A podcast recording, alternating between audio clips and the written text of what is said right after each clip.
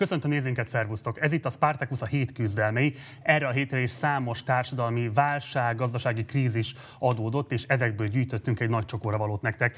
A héten ugye átlépte a benzin lélektani ára az 500 forintot, erre válaszol a kormány hatósági díjszabást vezetett be, 480 forintban maximalizálva a benzin, illetve a gázolaj literenkénti árát. A Jobbik demonstrációt szervezett Máté Szalkán, az MSZP pedig Stop Orbán, Stop Benzinár címen indított kampányt. Erről fogunk beszélgetni majd Burány Sándorral, illetve Dudás Roberttel.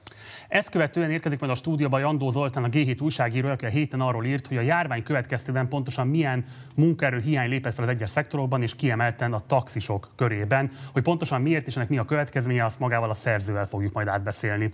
Utána pedig a belarusz helyzetre fordulunk rá, érkezik hozzánk ez Bíró Zoltán, illetve Bendarzsevski Anton.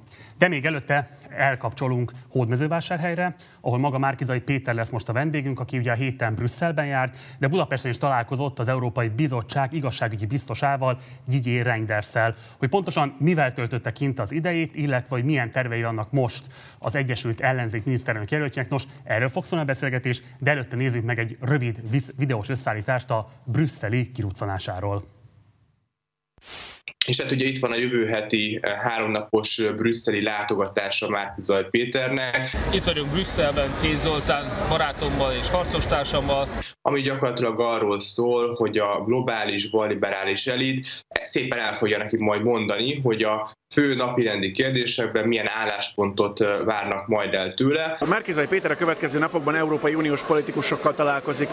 Konkrétan 13 perc múlva a Weber úrnál ülünk és tárgyalunk. Az volna fontos, hogy egyfelől legitimálja magát Márkizaj Péter, tudja mutatni a magyar választópolgároknak is, hogy ő elfogadott nyugaton, tehát amikor ő majd miniszterelnök lesz, akkor ezeket a kapcsolatokat nem nulláról kell építeni. Mind a zöld frakció vezetésével, mint pedig az Európai Szocialista Párt elnökével az elmúlt órákban a találkozókon egyértelműsítette Márkizai Péter, hogy ő egy jobboldali és valahol a néppárt környékére való politikai szereplő, és ez nem okozott sehol problémát, mert ezzel az alaptudással indulunk neki a közös kampánynak és majd a közös együttműködésnek. We work together very closely with six very different parties. It's now a united opposition where we agree on, I would say, more than 80%, probably more than 90% of the uh, different issues that are facing Hungary. We see the future of Hungary in a very similar way, at least for the near future. We are not sharing necessarily uh, certain taxation priorities, but we all share four basic values. One is democracy, the second is the rule of law, third is the market economy, and the fourth is European integration.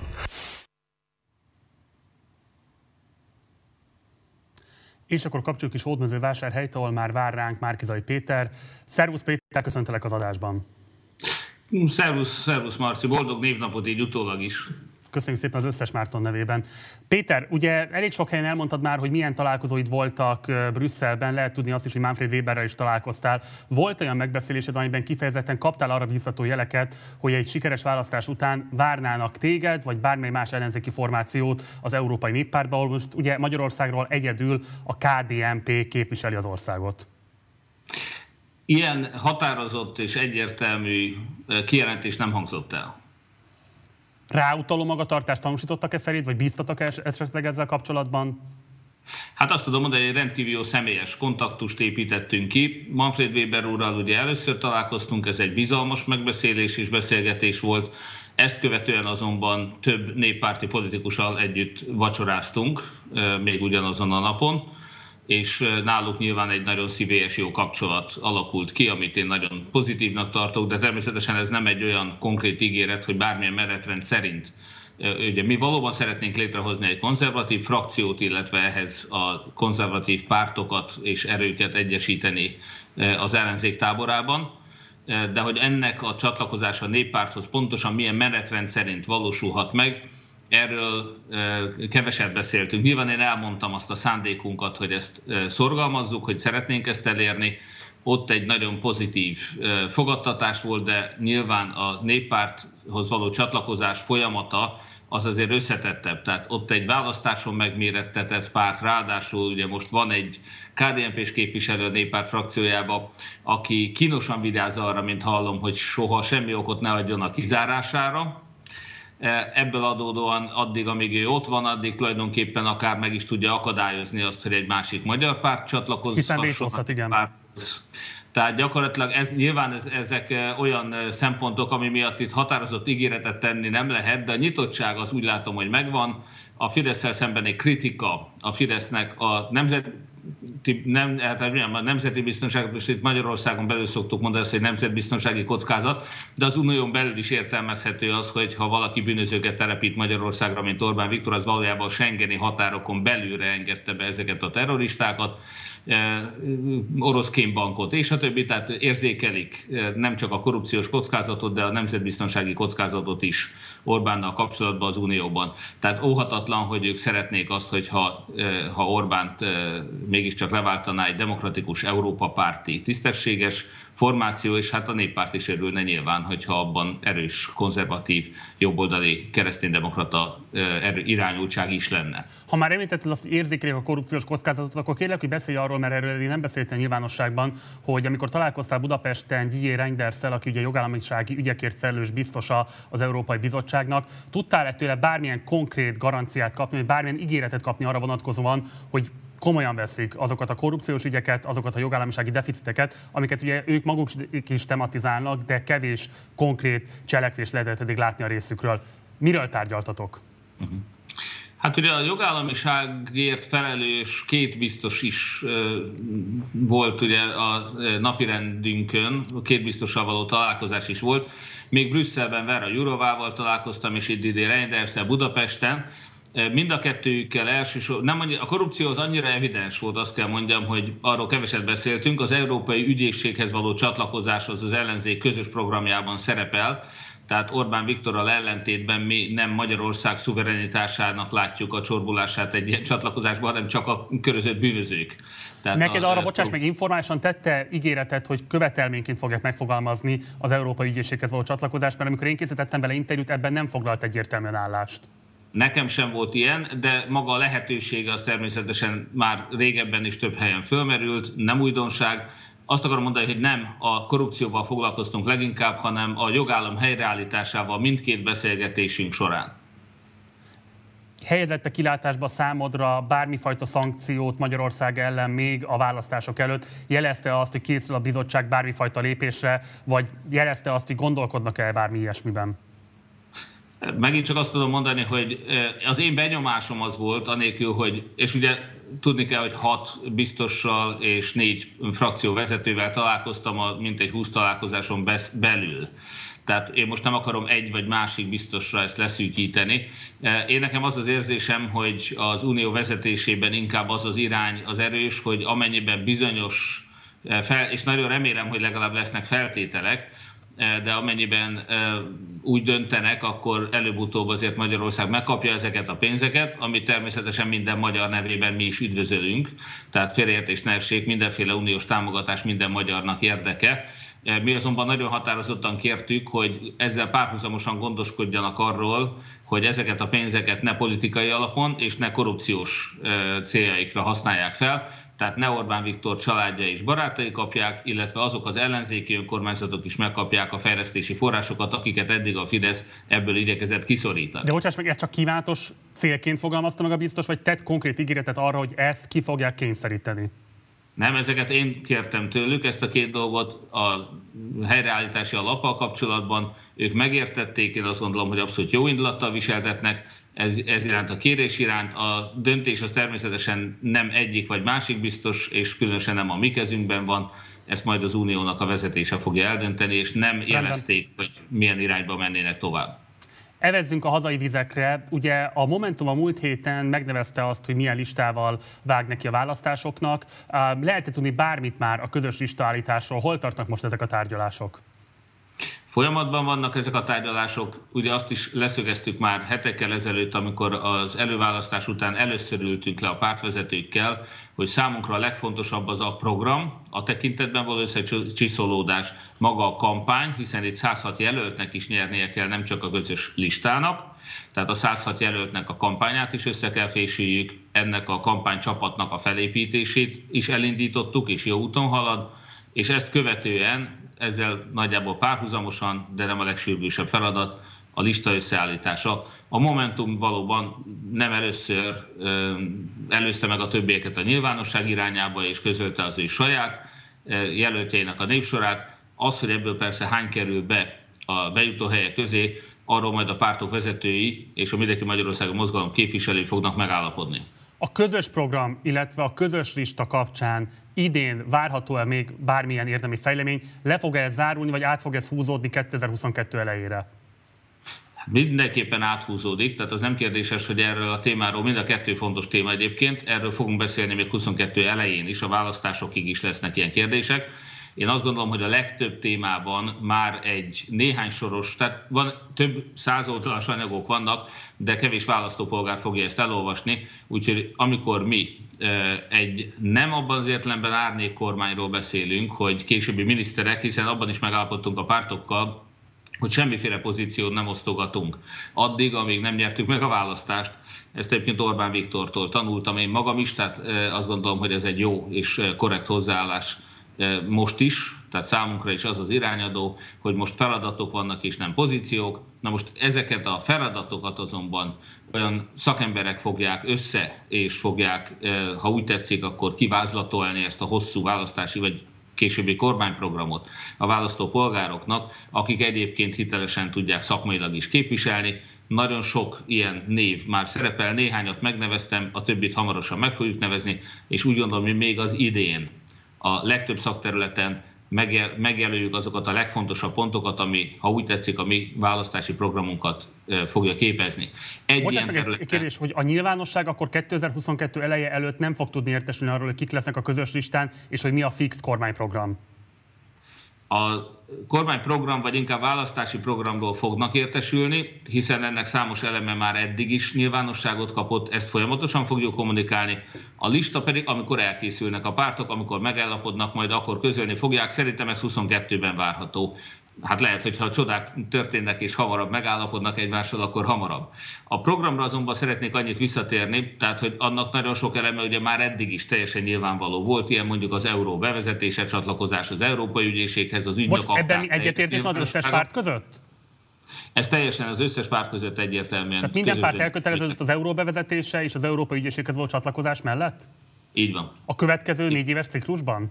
Így van. Hát a négy éves ciklusban elkezdjük, ugye nyilván az Európai Ügyészséghez való csatlakozás az nagyon gyorsan megtörténik, az euró bevezetéséhez azonban egy, van egy előszobája ennek az eurónak, ugye az ERM rendszer, ebbe való belépés szükséges, az inflációt, amely most a Fidesz utolsó éveiben elszaladt, eh, az infláció mellett ugye az államadóság, eh, ami szintén elkezdett meredeken növekedni, és a költségvetési hiány, ami szintén talán a 21. században most a legmagasabb, legalábbis az elmúlt eh, két évben hihetetlen magasságokat ért el. Ugye a 2009-es eh, év körül voltak hasonló szint, 2008-9-ben volt nagyon magas, de talán most már Orbán Viktor megdöntötte a szocialista kormány rekordját is a költségvetési hiány tekintetében, tehát hihetetlen rossz gazdasági mutatókat produkál a Fidesz. Mindjárt térjünk az infláció kérdésére, egy gyors kérdés még ide utoljára, hogy van-e bármilyen kampányesemény, amelyet még idén várhatunk tőle, tervezel bármilyen nagyobb megmozdulást?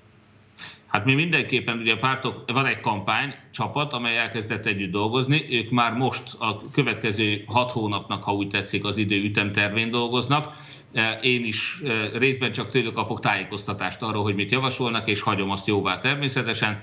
E, én mindenképpen a közeljövőben már olyan eseményeket tervezek, ahol az országnak, hát remélhetőleg a 106 körzetnek, most már inkább így mondom, a 106 körzetnek a látogatását elkezdem. Tehát egy országjárás várható tőled, ha jól értem? A, Hat hónapon keresztül. Hat hónapon Tehát keresztül. Jó. Péter, nagyon nagy... fontos kérdés, és kevés időnk van már hátra. Szeretném, hogy mindenképpen ki tudnánk rá térni. A hét egyik legfontosabb belpolitikai fejleménye volt a hatósági benzinár plafon bevezetése. Te ugye korábban kiálltál többször is a piaci kereslet kínálat alapú gazdaságpolitika mellett, ugyanakkor például ezt a hatósági árbevezetést több ellenzéki párt is üdvözölte Orbánik intézkedéssel kapcsán. Mit gondolsz te erről? Mi az álláspontod? Jól tette ezt a kormány, vagy rosszul tette? Én nyilván nem fogom ezt kritizálni abban az értelemben, hogy e, egy, vannak olyan válságos helyzetek, amikor szokatlan megoldásokat kell alkalmazni. E, nyilván ez is ilyen volt. Azt azért tudni kell, hogy ugyanúgy, mint a rezsicsökkentéssel általában a kormány valójában nem sok áldozatot hozott, hanem inkább átterheli piaci szereplőkre ezeket az áldozatokat, amiből nagyon sok bonyodalom lehet még a későbbiekben. És természetesen megértem azt is, hogy ha például a zöldek azok nem hívei annak, hogy mesterségesen alacsonyan tartsanak például energiaárakat, hiszen a megújuló energiatermelést, illetve a megtérülő energiatakarékossági beruházásokat ezek nem ösztönzik. Mi számunkra hosszú távon egyébként a rezsicsökkentés is, ami a Fidesz számára is fenntarthatatlan a jövőben, tehát azt tessék elképzelni, hogy ha befogyasztják ezt az árat, ha csak az inflációt nézem is, hamarosan olyan iszonyatos terhek lesznek, míg az állami vállalatok, hogy nem csak a magányugdíjpénztári megtakarításait kell elvenni a Fidesznek az állampolgároktól, hanem az adókat meg kell emelni, az áfát tovább kell növeljék, a személyvédelemadót kell emeljék, pusztán azért, mert mondjuk ezt a valamikori árak befogyasztását igyekeznek. A... De a Telennél kormányon, bocsáss meg Péter, a Telennél kormányon, akkor te is hasonlóképpen has, hatósági árszabást vezetnél be, vagy más intézkedéssel próbálni mérsékelni a benzin, az üzemanyag árakat? Mhm. Hát én mindenképpen azt gondolom, hogy a, világpiaci árakat nem lehet megállítani a határon. Tehát én általában nem ennek vagyok a híve, én annak vagyok a híve, hogy ha a gazdaság tud alkalmazkodni ezekhez az árakhoz, a 70-es éveket követően egyébként ez történt a világban, Magyarország és a szovjet érdekszféra, akkor azért maradt le a nyugat mögött, mert ők megkésve alkalmazkodtak az olajár robbanáshoz. Tehát nyilvánvaló, hogy ezek a folyamatok, ezek olyan világgazdasági folyamatok, hogy itt az jár jól, aki gyorsabban tud alkalmazkodni és megtalálja azt a tartós megoldást. Nem úgy, mint Orbán Viktor, ugye ezek abszolút ostoba dolgok, be kell valljam, mármint hogy általában az administratív és másokat terhelő megoldások, e, ezek egy kommunista pártállamban is csak ideig, óráig működtek, ez most sem fenntartható. Mi a lakosságnak a valóban rászoruló részének szeretnénk föltétlenül segítséget nyújtani. Egyébként itt Hódmezővásárhelyen nagyon szép példa erre egy e, ház szigetelési, nyilászárócsere, és megújuló energia használati program például a legrászorultabbak esetében, de a 13. kerületben szinte passzív házakat építenek bérlakásnak, ahol szintén minimális az energiaköltség. Én azt gondolom, hogy ez a jövő iránya. De akkor, hogyha jól értem, ugye most van egy kampány ellened, amit a kormányzat indított el, a mi csatornánkat is elárasztotta ez a reklámfilm, amelyben korábbi nyilatkozataidat tollózták össze, amelyben ugye a rezsicsökkentést ítélted el, illetve amellett érveltél, hogy van rezsicsökkentés az egyéni fogyasztás mérséklésén keresztül. Ez továbbra is fenntartod, vagy akkor ebben, hogyha jól értem, valamiért változott az álláspontod? Nem, nem változott az álláspontom, de soha nem mondtam egyébként eddig sem, hogy a rezsicsökkentés bárki meg akarná szüntetni, fel akarná eh, fordítani. A Fidesz saját maga az valószínűleg hamarosan rákényszerülne erre egyébként is, ahogy mondtam, mert számomra ez teljesen eh, tarthatatlan. Egyébként az euró bevezetésével például megint csak érdekes lesz majd ez a kérdés eh, ismételten. Azt kell megnézni, hogy Nyugat-Európában, ahova Magyarország alapvetően tartozni szeretne, ott nem a, tehát ott sokkal kisebb az energia szegénység, mint Magyarországon, de nem azért, mert olcsóbb az energia, hanem azért, mert magasabbak a fizetések. A Fidesz rendszerében, ahol az egész Európai Unióban a legtöbben vannak szegények, az Európai Unió szegénységi küszöbe alatt él a magyarok 74 százaléka, ez az egész Európai Unióban a legrosszabb adat. Orbán Viktor szegénységbe taszította az országot. Az energiárakkal nem az a probléma, hogy az energiár magas, az országgal, Orbán Viktorral az a baj, hogy túl sok a szegény Magyarországon. Ez világos, de akkor, akkor kérlek, hogy pontosít az álláspontot. Tehát el tudod képzelni azt, hogy a háztartások Senki... energia felhasználásának a költségeit kormányzati eszközökkel mérsékeljétek, ha kormányra kerültök. Ez, természetesen ez legitim és elfogadható eszköz, ezt csinálta Orbán Viktor is, félreértés ne essék, de egy roppant ostoba módon. Hogy például a Hódműző vásárhelyen a e, legszegényebb sorban élő, többnyire cigány emberek, azok egyáltalán nem részesülnek abból, hogy a gázár az 20%-kal olcsóbb, mint 10 évvel ezelőtt volt, mert ők nekik nincs is gáz. Ők e, egy vegyes tüzelési e, kájhában sok esetben nagyon egészségtelen módon égetnek el különböző anyagokat, és semmit nem profitálnak abból, amiből Orbán Viktor barátai a medencéjüket fűtik. Oké, okay. és egy záró kérdés van még hozzád, és aztán elengedünk. Ugye mondtad azt, hogy az árnyék kormány, illetve a későbbi kormányzati kabinet nem biztos, hogy személyeiben egyezekben átfedésben fog majd állni. Ugyanakkor mégis azt szeretném, hogyha esetleg meg tudnál nevezni valakit, akit az árnyék kormányban szívesen látnál. Például mondjuk Bot Péter Ákos várható, hogy fog ebben szerepet vállalni.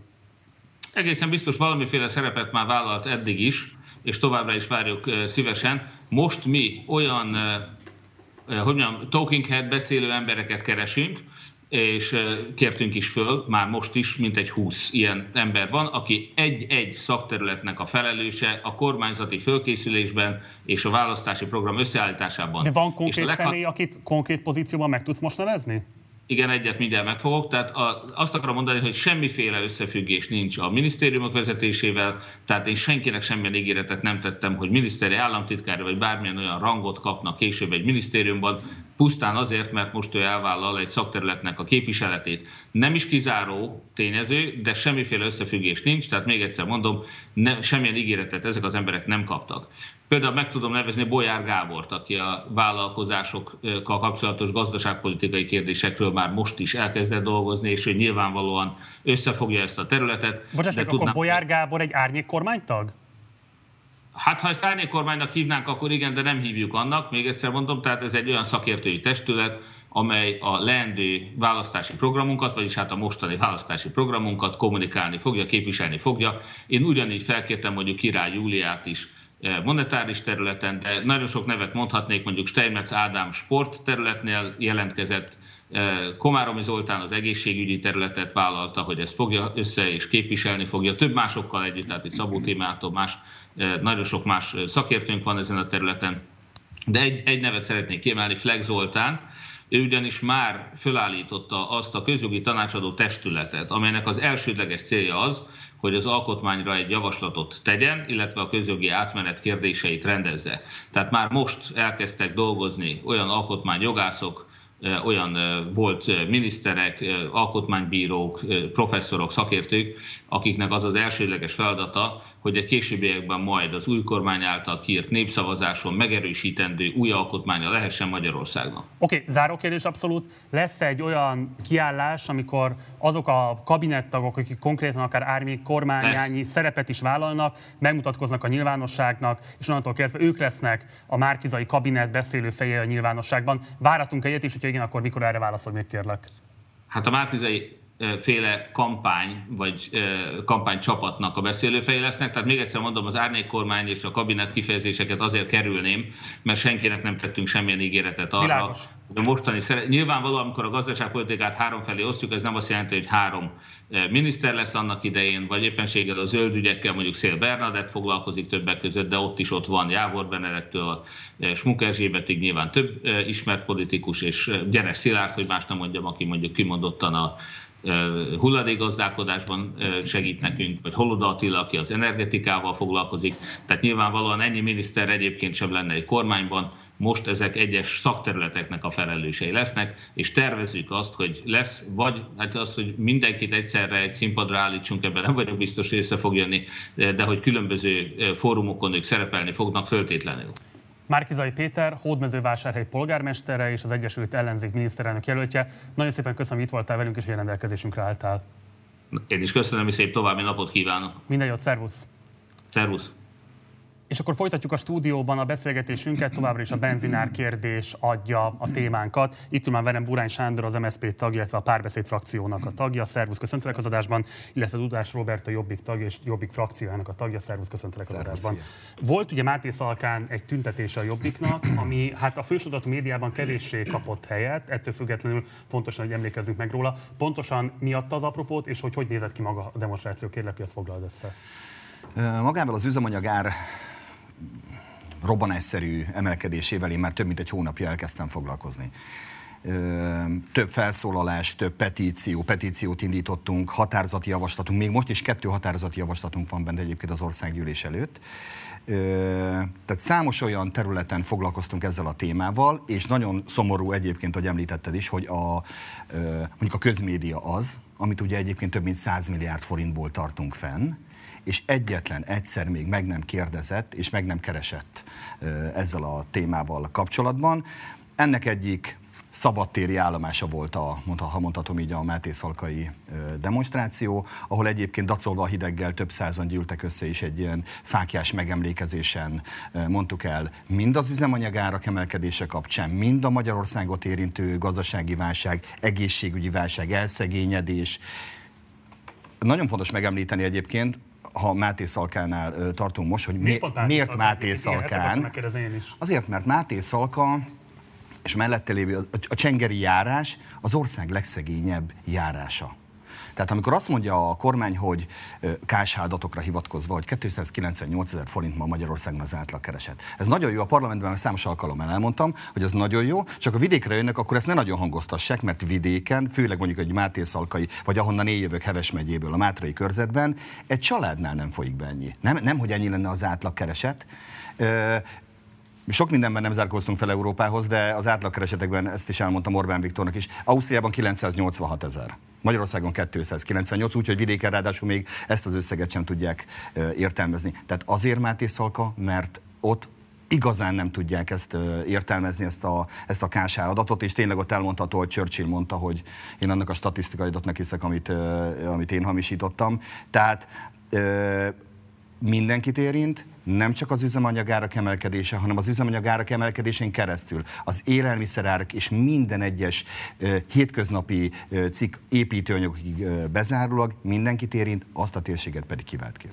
Sándor, mit gondolsz, ugye Stop Orbán, Stop benzinár címén indítottak egy kampányt, a hatósági benzinár bevezetése egy látványintézkedés, vagy pedig érdemíntézkedések mondható. Ugye november 11-től maximalizálták 480 forintban a benzin és a gázolaj literenkénti árát ez egy ideiglenes és tüneti kezelés. Ugye ne felejtsük el, hogy a, az üzemanyagár csúcsa az három dologra vezethető vissza. Az egyik az nem tőlük függ, ez a világpiaci ár. Ami a magyar kormány bűne, az viszont a gyenge forint, illetve az adótartalom Európa legmagasabb áfakulcsa, ami ezt az üzemanyagár alapot eleve terheli. Ez a fő probléma. Ezt eh, három hónapra olvasolni egy eh, plafonnal, ideig, óráig lehet csak, hosszú távon fenntarthatatlan, ha a forintot valamelyes nem erősítjük meg, ha az áfa tartalmat nem csökkentjük globálisan, akár az üzemanyagok területén is, akkor ez eh, nem lesz hosszú távon nagy hatással az üzemanyagokra. És egyébként ezért mondjuk azt, hogy sokkal inkább az infláció egészével kéne foglalkozni, aminek a benzinár egy nagyon fontos része, de ne felejtsük el, hogy az étolaj legalább olyan mértékben mértékben drágult, mint a gázolaj Magyarországon. A szegényeket ez is sújtja. Megnézzük, hogy az élelmiszerára, ezen belül a kenyérára, az étolaj, általában azok az érzékeny dolgok, amik a legszegényebb családban is szükségesek, hogy legyenek az asztalon, vagy főzni lehessen vele, azok brutális mértékben drágultak meg az elmúlt évben, vagy az elmúlt három évben, mondjuk a kenyér is 30, több mint 30% ot drágult. Ezért jövedelmi oldalról kell ezt a kérdést hosszú távon megoldani. Azoknak, akiknek alacsony a munkajövedelme, például a minimálbért keresőknek nem a bruttó minimálbér felemelésével eh, kell megoldani a problémáját, mert ez a vállalkozókra ad újabb terhet, hanem az adó csökkentéssel. Ezért javasoltuk többször is, hogy a minimálbér úgy, hogy 2010 előtt volt, az legyen adómentes. És ugyanígy a nyugdíjasok, a nyugdíjemelés kérdését is rendezni kell. Most ez a 80 ezer forintos eh, nyugdíjprémium, meg a kompenzáció eh, elfedi azt a tényt, hogy 10 óta folyamatosan szakadnak le a nyugdíj díjak az átlagkeresetek mögött, egyszerűen azért, mert Orbánék szakítottak az úgynevezett svájci indexálással, és a bérek emelkedését nem veszik figyelembe a nyugdíjak emelése során. Ugye néhány nap azelőtt, hogy a kormány bejelentette ezt az intézkedését, a MOL egyik vezetője, Molnár József 200 millió forint értékben adott el MOL részvényeket 2700 forintos áron. Pár nappal később, amikor a kormányzati bejelentés megtörtént, akkor a MOL részvényei bezuhantak és 2500 forintot értek. Többen felvetették azt, hogy ez nem benfentes kereskedelemnek számít-e. Van-e bármilyen eszköze a kormányzatnak, leginkább egyébként az ellenzéknek, hogy kivizsgálja azt, hogy történt-e belsős információ átadása a MOL felé, vagy sem? Most mondhatnám azt, hogy a legfőbb ügyészhez fordulunk de legfőbb ügyész nem fogja ezt kivizsgálni. Egy jogállamban, egy valós demokratikus jogállamban ilyen nem fordulhatna elő. Ha igen, akkor fejvesztés terhe mellett másnap lépéseket, szankciókat kellene, hogy, hogy, hogy bevezessenek. Egyébként, amiben egyet, nagyon sok mindenben egyetértünk Sándorral, és örülök neki, hogy ők is nyújtottak be olyan határozati javaslatot, ami egyébként ezt a válságot, ezt a krízist orvosolná, Amiben viszont azt gondolom, mindannyian egyetértünk, az az, hogy ez egy tüneti kezelés. Sikerként nehezen kommunikálható, Mondjuk úgy, hogy siker első lépésként, de nem is első, talán ennek a nulladik lépésnek kell lennie, mert ezzel még önmagában nem oldottunk meg semmit. Én voltam talán az első, sőt mondhatom az első, aki azt mondta a parlamentben, hogy fagyasszák be az üzemanyagoknak az árit. De az nem azt jelenti, hogy évekre keresztül és hatósági árat szabjunk meg, hanem fagyasszák be. Ez idő alatt pedig kezdjünk tárgyalásokat az Európai Bizottsággal. Azért kell az Európai Bizottsággal tárgyalásokat kezdeni, mert a világpiaci árakat, mint ahogy Márkizai Péter is elmondta, azokat nem tudjuk befolyásolni. Az adótartalmat viszont tudjuk befolyásolni. Magyarországon jelenleg az üzemanyag árának a fele adó. Ha valaki 20 ezer forintért tankol, 10 az állam kasszában köt ki. Ö, nem tartozik jelenleg az európai szabályozás tekintetében a kedvezményes áfa körbe sorolható területhez az, üzemanyag, az üzemanyagoknak az ára és maguk az üzemanyagok. Ezt kell megváltoztatni. A két dolog, ami nagyon sok minden magas ma Magyarországon, de ha csak az inflációt és az áfát nézzük, akkor azt gondolom, hogy az infláció az Európai Unióban a legmagasabb, Lengyelországot is megelőzve Magyarországon a legmagasabb. Áfa tekintetében meg olyan prominens körben vagyunk, mint mondjuk Myanmar és Djibouti. És a, ha emlékezetem nem csal, három ország előz meg minket áfa tekintetében a világon. Ezt csökkenteni kell. Amikor azt mondják, hogy azt nem lehet, mert versenytorzuláshoz vezetett, ez nem igaz. Hát az átlag bérek tekintetében, ha, ha vizsgáljuk ezt a kérdést, az nem vezet versenytorzuláshoz. Az, hogy zárakban felzárkóztunk az Európai Unióhoz, a bérekben pedig nem zárkóztunk fel, az nem vezet versenytorzuláshoz. Dehogy nem. A jövedéki adó terheknek a csökkentése és az áfa csökkentése kell, hogy legyen, és ez a három hónap ezért lehet fontos a három hónapos üzemanyag befogy, árbefagyasztás. Ezeket a tárgyalásokat le kell folytatni. Egyébként a német CSU-nak az elnöke, és azt mondta, hogy el kell gondolkodni azon, hiszen nagyon magasak a terhe, pedig azért legyünk őszinték, nem megbántva senkit, de és nem elbagatelizálva egy német vagy osztrák helyzetet, de egy 3-5 vagy akár 10 centes emelés számukra rendkívül bosszantó, de még azért nem húsba vágó. Mi már ott tartunk.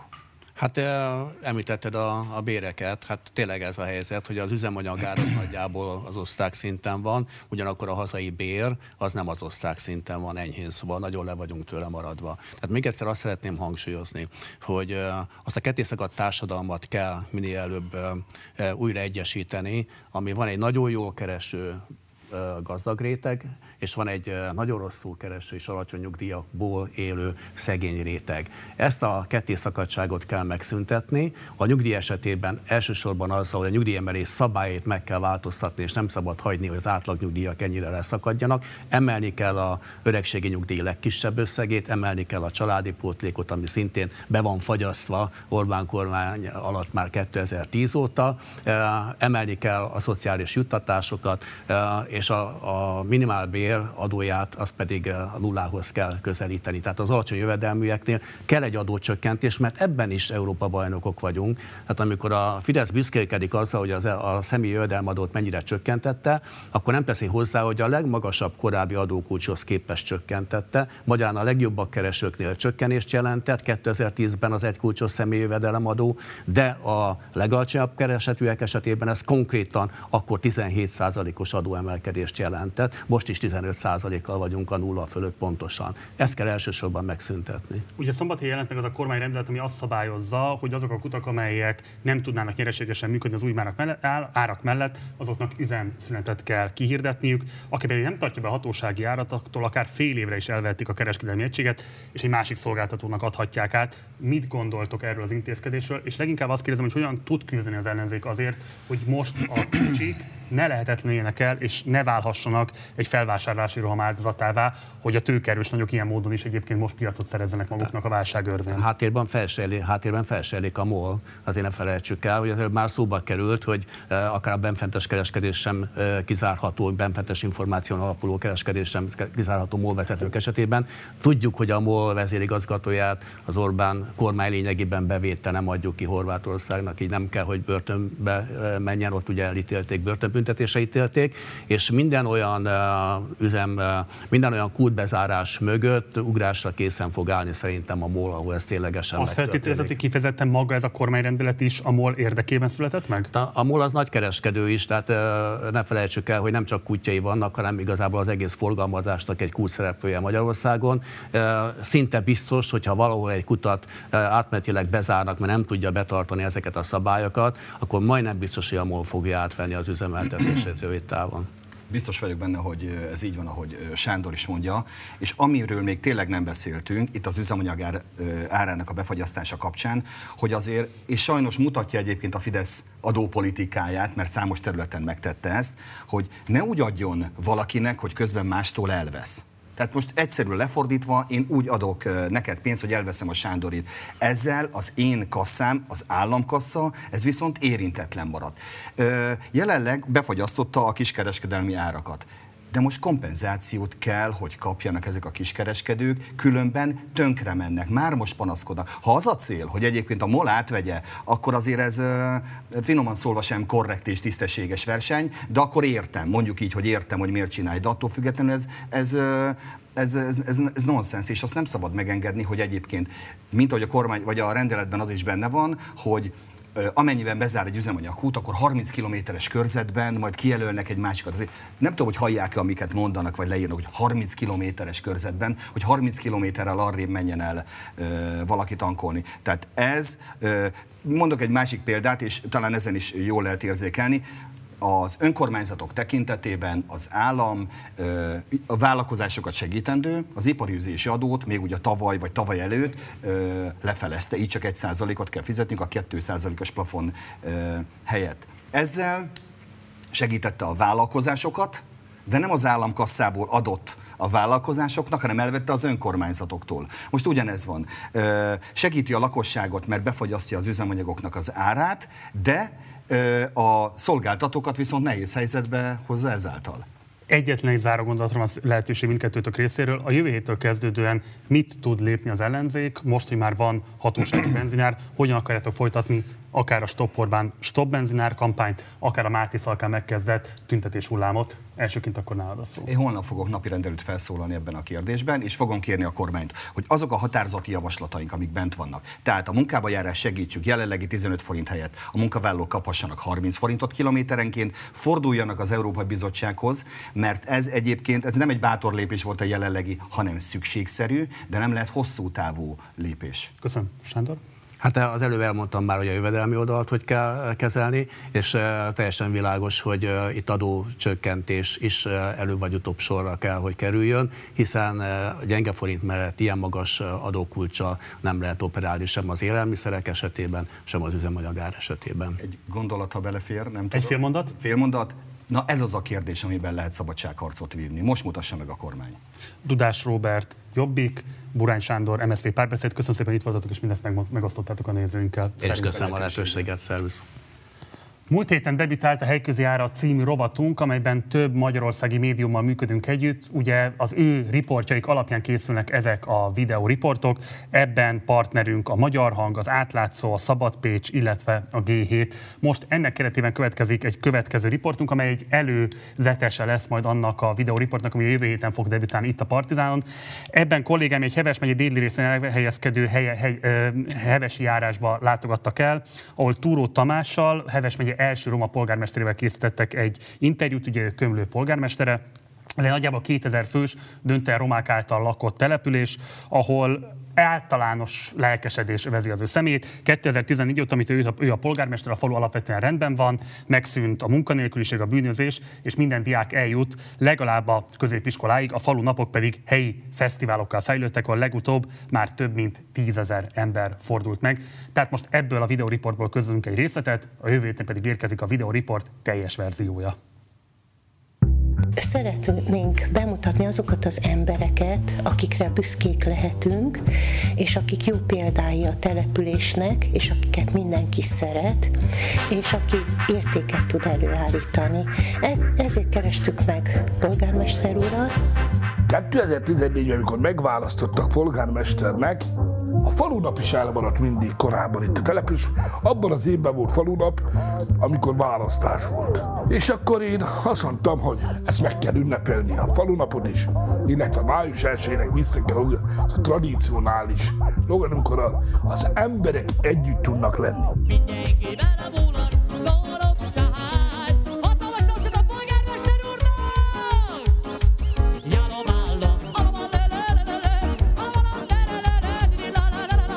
álmamba nem gondoltam volna gyerekkoromban az, hogy én bármikor is akár polgármesternek indulok, vagy akár képviselőnek. 2014-ben, mikor egy roma polgármester megérkezik Heves megyébe első roma polgármester, 25 éves rendszerváltás után, azért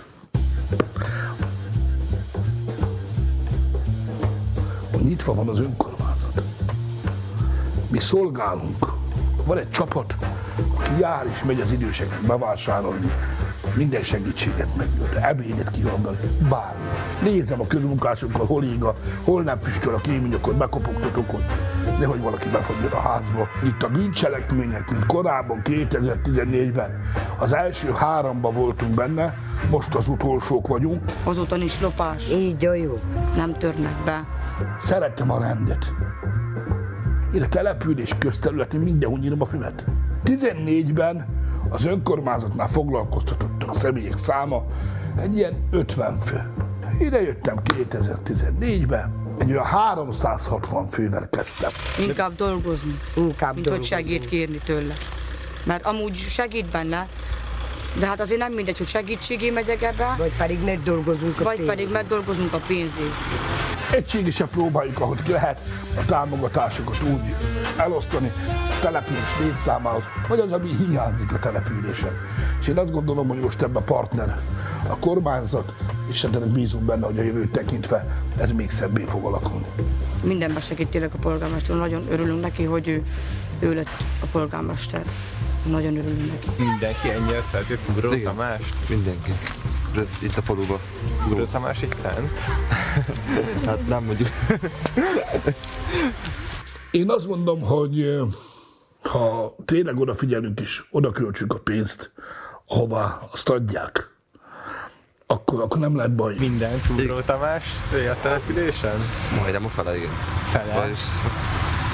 Azt néztem, hogy ez a Eurókartel 3000, ez nyert közbeszerzéseket a kömlői önkormányzattól elég nagy tételben, több milliós tételben, és hogyha mondjuk a fia... Hát, több milliós tételben most nyert igen a bölcsödét. Igen, igen. Ez 250 millió forintból épül. Ön ugye korábban tulajdonosa volt annak az ilyen cégnek, ami megnyert ezt a közbeszerzést.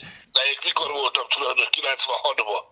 A 20 éve majdnem. Hát 2013-ot mutat a cég történet, hogy addig volt benne az Európa. 13, 13, nem tudom, de 2006-ban alakult át, nem tudom. De ahogy láttam a fiának a Facebook oldalán, ő azt tünteti fel, hogy ő alkalmazott ebben a cégben, vagy hát ő ott dolgozik. Nem, az én nekem a fiam nem ott dolgozik. Szeretnél volna valakit, mi valaki? Szerettem volna, igen. Hát nem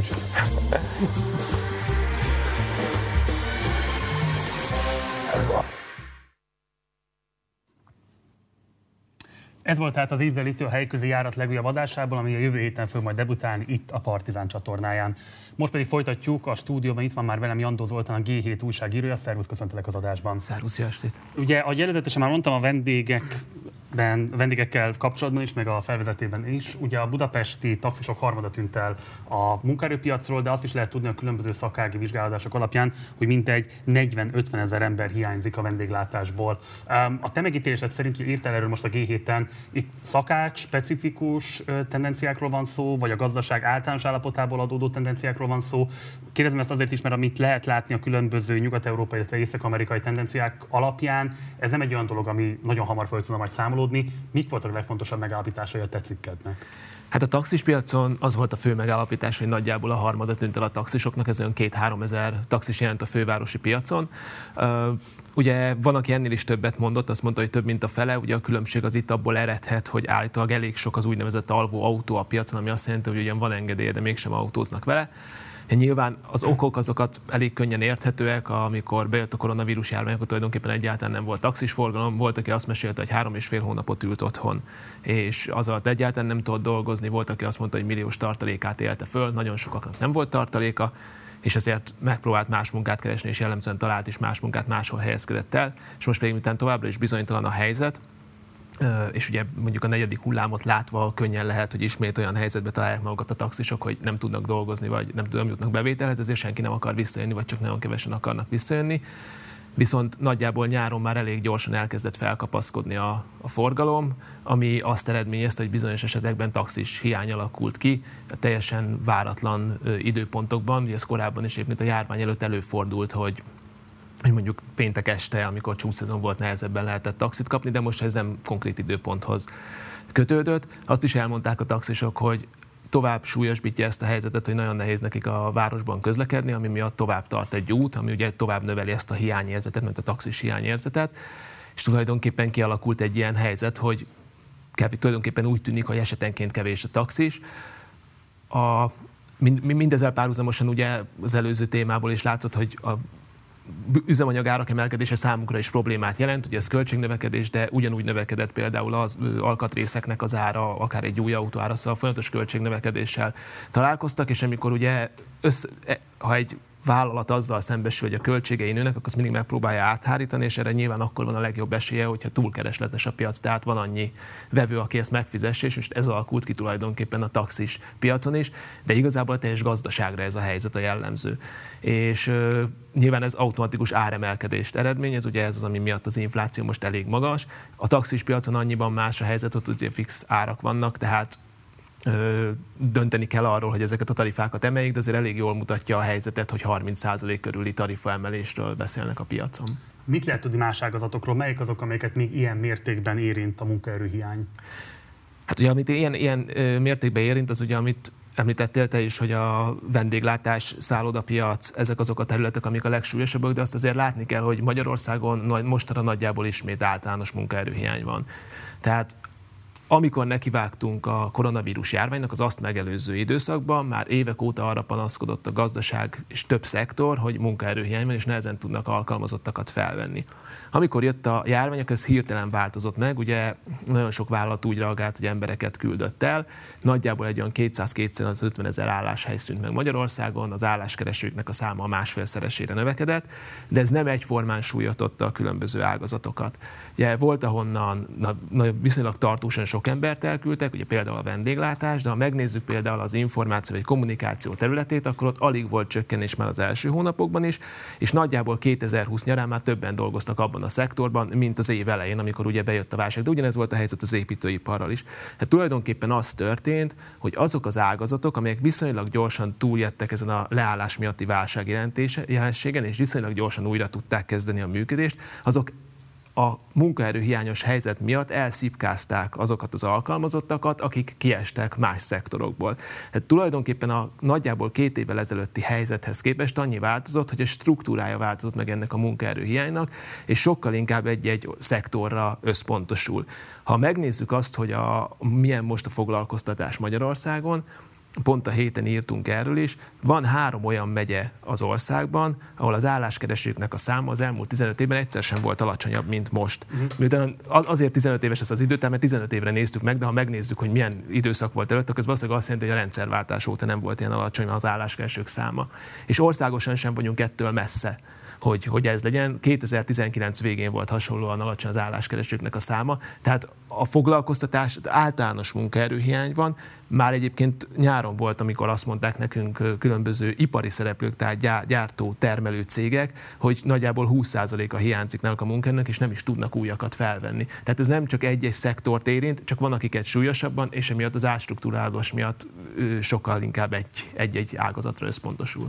Ugye a nemzetközi sajtóban lehet arról olvasni, hogy Nyugat-Európában és Amerikában is hasonló problémák sújtják a munkaerőpiacot, 10-20%-os munkaerőhiány van. Mit lehet elmondani a nemzetközi összehasonlításban? Az egyes országok, kormányok, válságkezelési, gazdaságélénkítési terve és gyakorlatai tudták érdemben alakítani ennek a válságnak a kialakulását, a munkaerőhiánynak a kialakulását?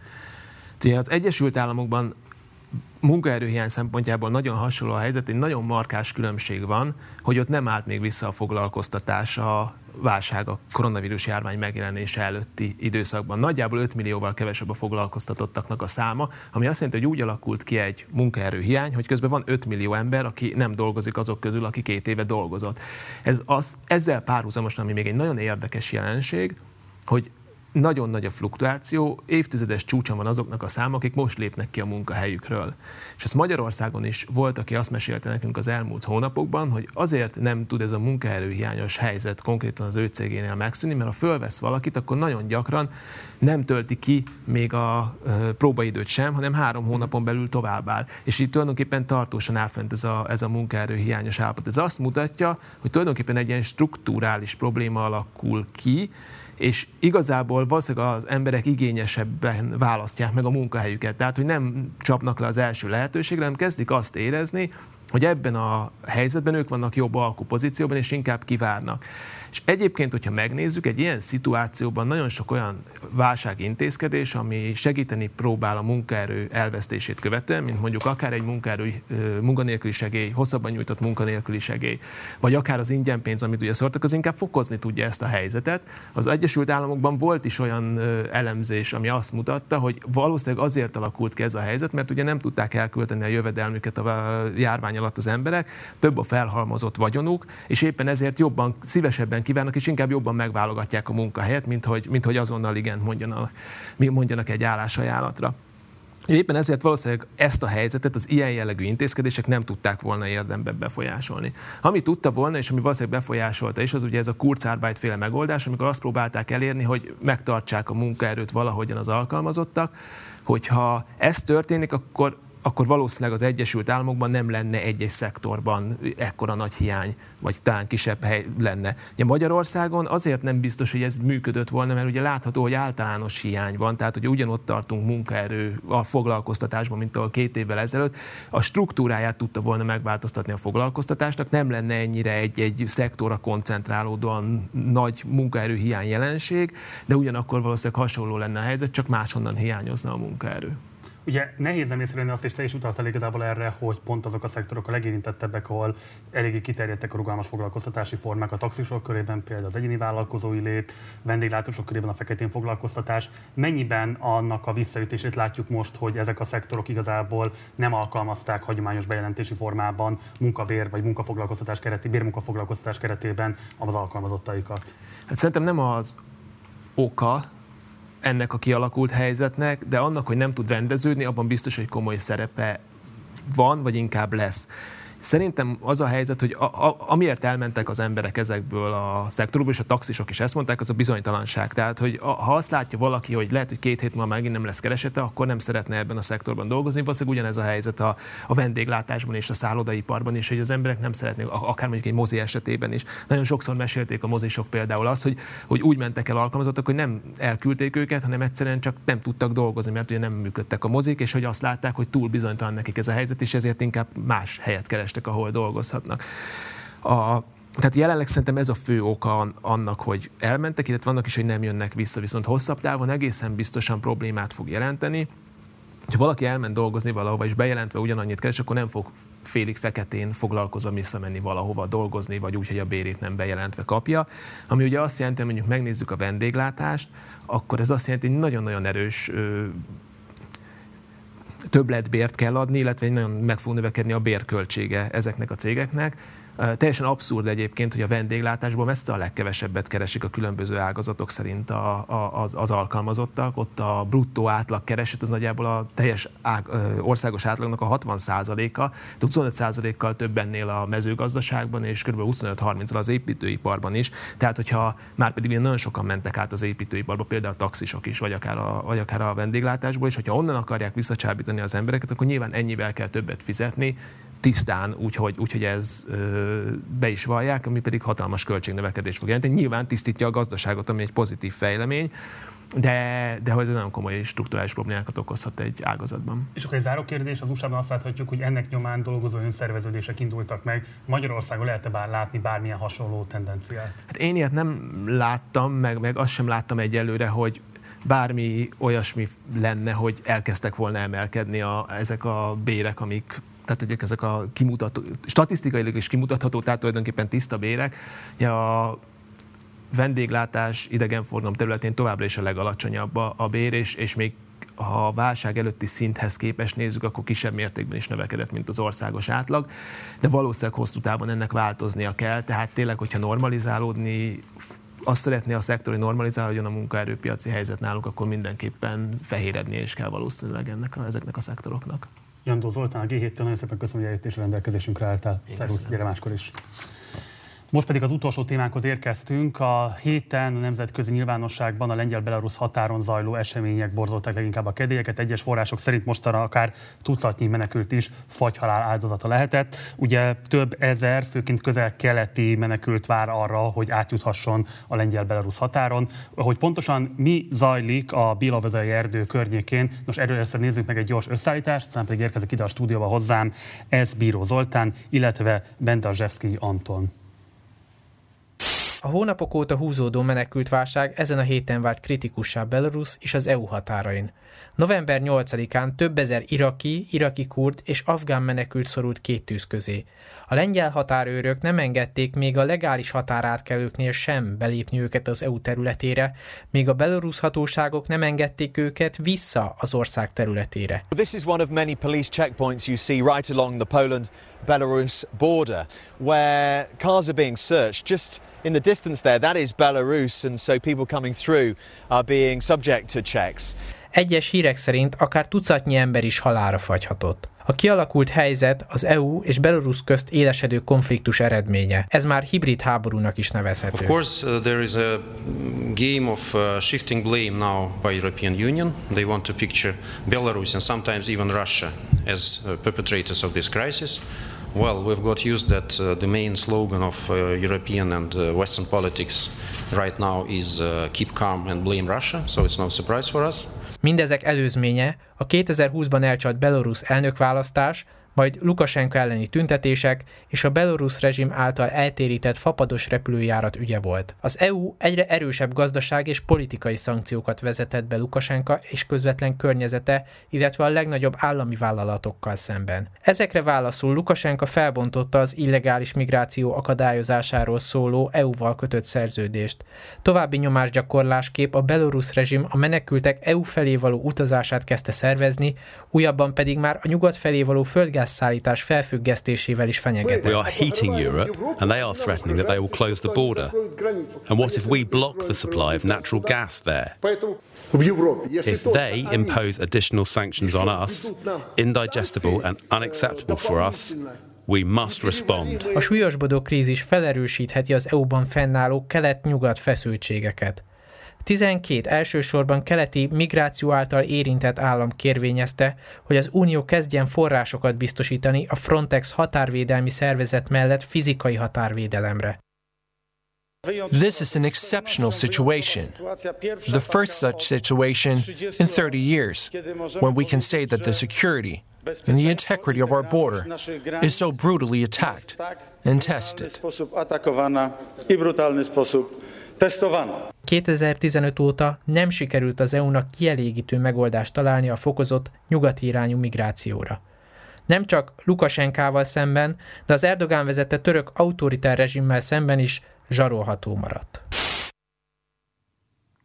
És akkor folytatjuk is a stúdióban. Itt ül velem Bendarzseszki Anton, a Danube Institute kutatásvezetője, Szervusz, illetve Ezbíró Zoltán történész, Oroszország szakértő, Szervusz. Köszönöm, hogy elfogadtátok a meghívásunkat.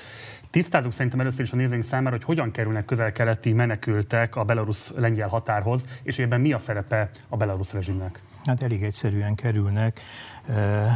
Minskbe tartó repülőjáratokkal 2019-20 fordulóján, tehát közvetlenül azt megelőzően, hogy a Covid járvány elérte volna Kelet-Európát és így Belaruszt, hetente 17 járat jött a közel-keleti térségből Minskbe, most 40 fölött van. És ez nem véletlen, nagyon tudatosan szervezik azokat az utakat, állami turisztikai intézmények nagyon könnyített formában biztosítanak turista, útle, turista vízumot, illetve egyetemistáknak vízumot, vízumot, vagyis eszközként használják ezeket a szerencsétlen embereket, akiket félrevezetnek és azzal áltatnak, hogy könnyen átjuthatnak Lengyelországba, majd pedig Lengyelországból Németországba. Tehát egy tudatosan végig gondolt, megkomponált, végig segített akcióról van szó. Anton? Ugye, hogyha látjuk a számokat, tavalyi év alatt összesen Litvánia felé 81 illegális bevándorlót tartóztattak föl. Itt nagyon szépen látszik, hogy egészen májusig nagyjából hasonló számokról beszéltünk, és hirtelen május végével, ugye a videóban is elhangzott a Ryanair járatnak a földre kényszerítése, az május végén történt.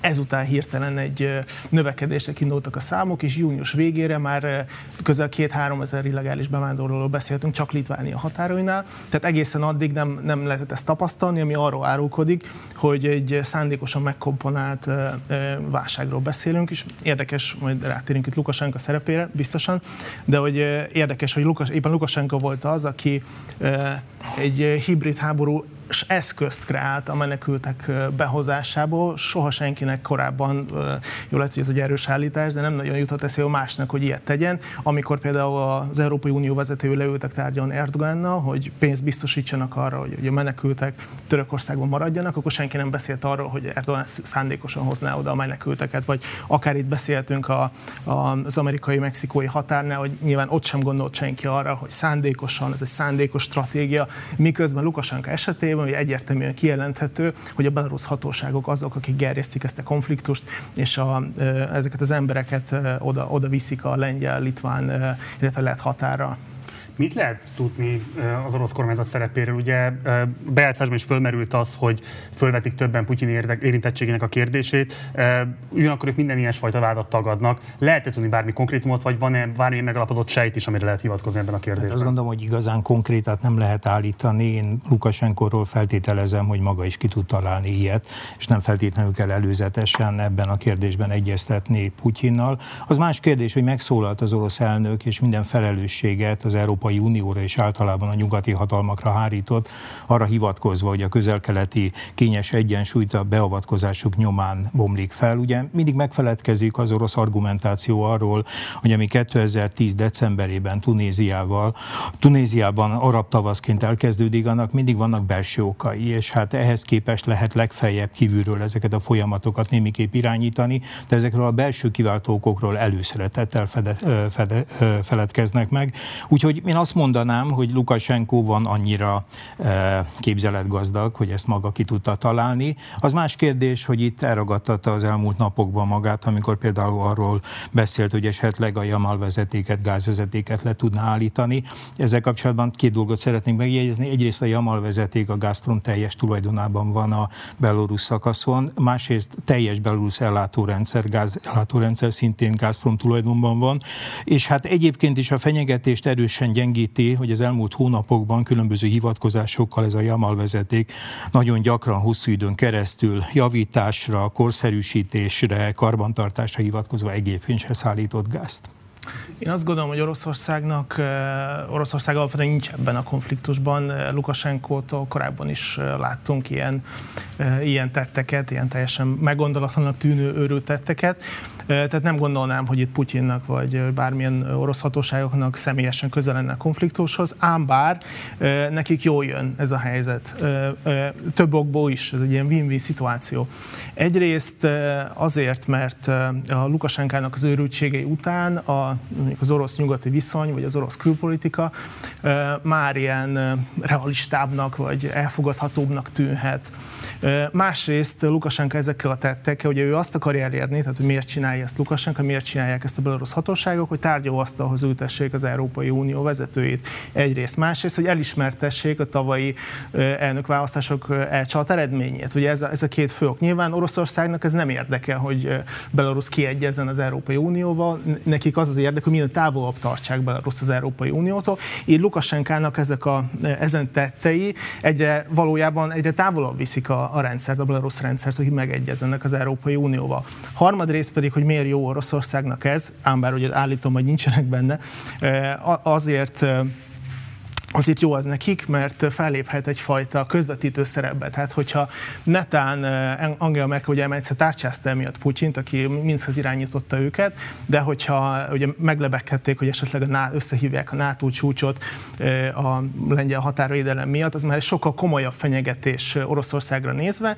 Ilyen helyzetben könnyen lehet, hogy az Európai Unió vezetői felhívják Vladimir Putyint, vagy tárgyalásokra eh, hívják, és ő ilyen nagy közvetítőként a diplomáciai az orosz diplomácia ilyen sikereként ugye értelmezve a helyzetet, leül tárgyalni Lukasenkával, és megegyezik, hogy azonnal vonják vissza a menekülteket, vagy küldjék vissza őket az indulási helyre, és ez nyilván az orosz diplomáciának egy nagy, nagy sikere lenne valóban hibrid háborúban áll le az EU Belarusszal? Ezt kérdezem azért is, mert ugye te arra utaltál, hogy nem volt még példa arra, hogy kifejezetten menekülteket használjanak egy ilyen ütközetben, de mondjuk például tavaly a görög határnál láthattunk hasonló helyzeteket, és ott kifejezetten sejtették azt, hogy Erdogannak érdekében állhatott mondjuk egy hasonló konfliktusnak az eszkalálása. Akkor volt egy szituáció, most van egy másik szituáció, erre az, ami most kialakult, ez tényleg hibrid háborús helyzetnek tekinthető el? Hát hibrid háborúsnak abban az esetben tekinthető akár, hogyha mit többféle eszközt felsor sorakoztatunk. Hát az egyik nyilván ezeknek az általatlan embereknek a hát nem éppen nemes cél érdekében való használata, de hát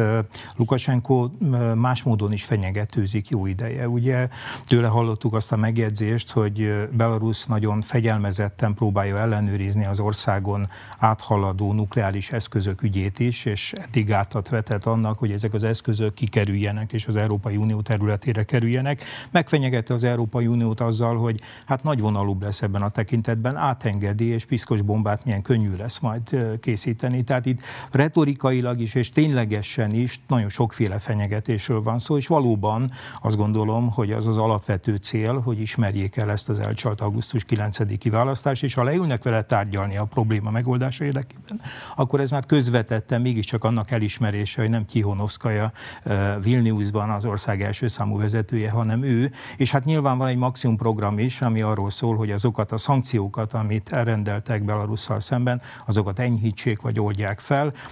Fel van adva a lecke az Európai Uniónak, mert az is látható, és egyébként a négy Nobel-díjas írónőnek az a nyilatkozata vagy felszólalása, amiben arra kéri a lengyel kormányt, hogy mutasson sokkal humánusabb viszonyt, mint eddig mutatott a határnál lévő emberekkel kapcsolatban, az sem véletlen a lengyeleknek címezték, és nem Minsknek és nem Moszkvának, mert úgy feltételezik, hogy hiába címeznék, eh, és hiába fordulnának autokratikus rendszerekhez, ott a lelkismereti problémák sokkal kevésbé merülnek föl, mint a lengyelek esetében, legyen bármi is a véleményünk egyébként a lengyel kormányról.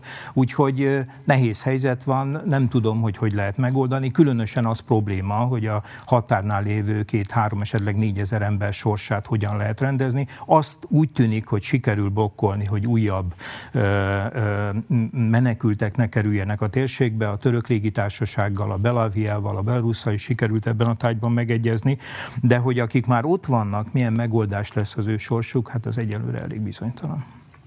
Szerintem hibrid háború olyan tekintetben, hogy nem klasszikus eszközökkel zajlik ez a konfliktus, hanem a felek elsősorban a Belarus fél minden, minden lehetséges eszköz és fenyegetés bevet. Itt a Zolinak a, a megjegyzését kiegészíteném azzal, hogy például a drogcseppészete is fenyegette, szervezetbűnözésnek az Európára engedésével is fenyegette Lukasenka az Európai Uniós vezetőket.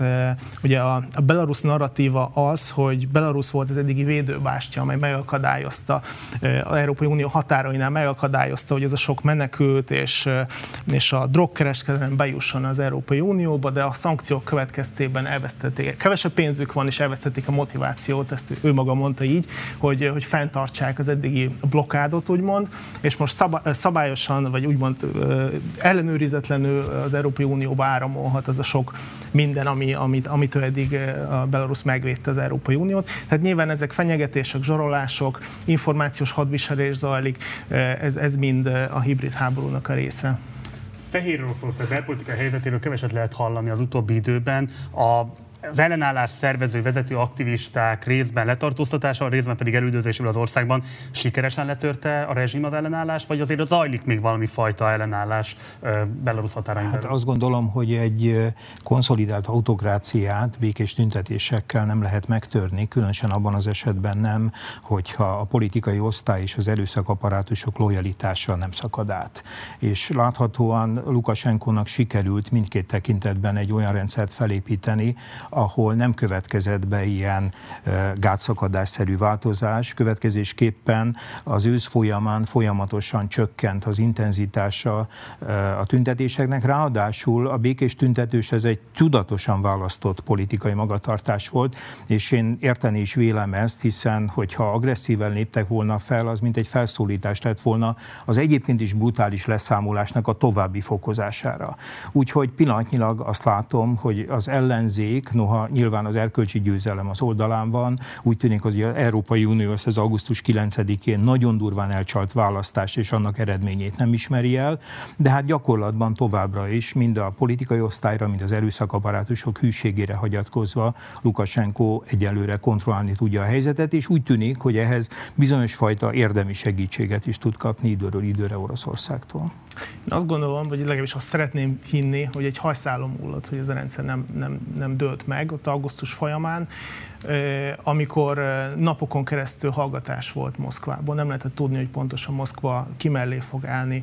Ugye ott volt egy vélhetően orosz barát jelölt, Barikó, akit bebörtönöztek júniusban, ami nem tetszett a Moszkvának, és, és ott szerintem a, a belarusz elit, ha lehet nevezni azokat a párthivatalnokokat, megingott, és szerintem erősen gondolkodott abban, hogy most kinek az oldalát kellene támogatni, amikor több százeres tüntetések voltak, nem csak a belorusz fővárosban, hanem más belorusz nagyvárosokban is.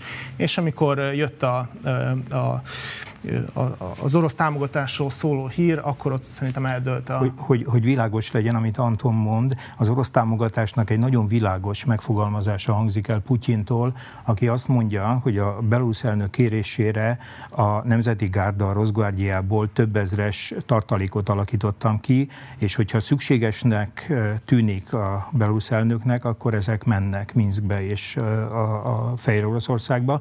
Ami azért volt fontos és politikailag jól véggondolt nyilatkozat legalábbis Moszkva és Minsk nézőpontjából, mert ez azt üzente az erőszakaparátusoknak, hogy ha ti átálltok, azzal a történetnek nincs vége, mert akkor jövünk mi, és annak következményeit nektek is viselni kell.